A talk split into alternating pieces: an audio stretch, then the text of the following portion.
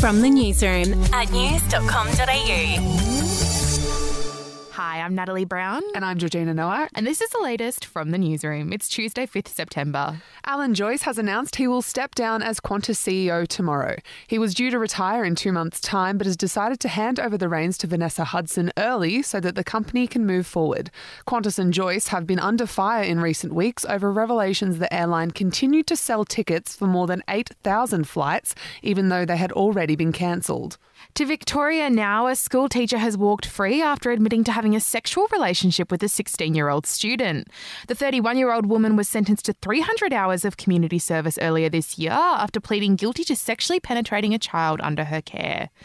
Prosecutors appealed the sentence, arguing it was too lenient, but that appeal was dismissed today. Overseas now, and North Korean leader Kim Jong un is going to make a rare trip abroad soon. That's according to US officials.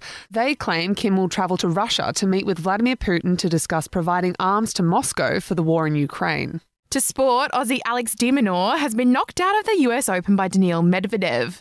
de Minaur won the first set 6 2 in just 32 minutes before the Russian fought back to win the match in four sets. Medvedev, after that first set, he was absolutely flawless tonight. And he'll take on his very good friend, Andrei Rublev, in the quarterfinals. We'll be back in a moment.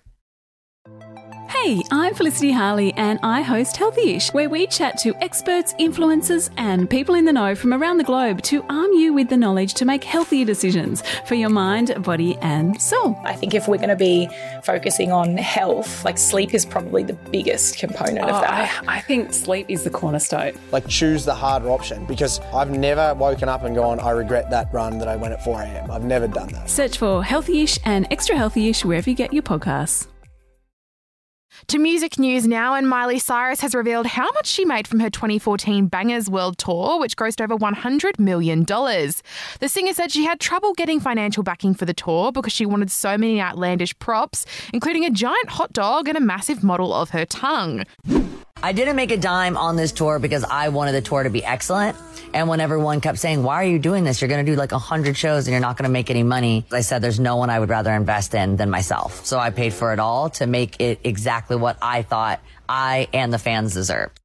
And finally, fans were shocked by a confession that Robert Irwin made in a recent social media video. In the clip, the 19 year old is shown trying to make a coffee at the cafe at Australia Zoo. So, no, what do you like to, to give drink? you some context, I've never had a coffee before.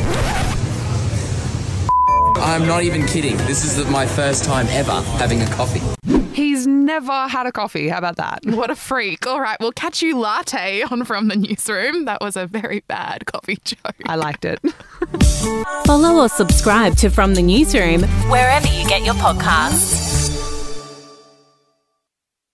Are you ready to get an inside look at crime from someone who has investigated some of Australia's worst crimes? It was like Aladdin's Cave. The luminol found bloodied footprints and bloodied handprints on a wall, so it's yeah. just like a horror movie. Former homicide detective Gary Jubelin sits down with cops, crims, addicts, victims, small time cheats, and big town lawyers as they tell their incredible stories. My house got raided. Next thing you know, I got bail refused. Next thing you know, I'm on a truck yeah. to Parklea Prison. Listen I Catch Killers early and ad free on Crimex Plus on Apple Podcasts today or wherever you get your podcasts.